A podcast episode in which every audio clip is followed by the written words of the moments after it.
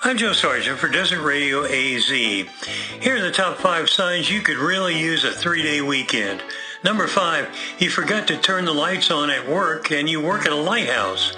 Number four, you're so ready to leave on Friday that you've left the car running since Monday. Number three, you asked the boss if you could leave early for Memorial Day. He asked how early, and you said right now. Number two, wearing that I hate work t shirt is so obvious.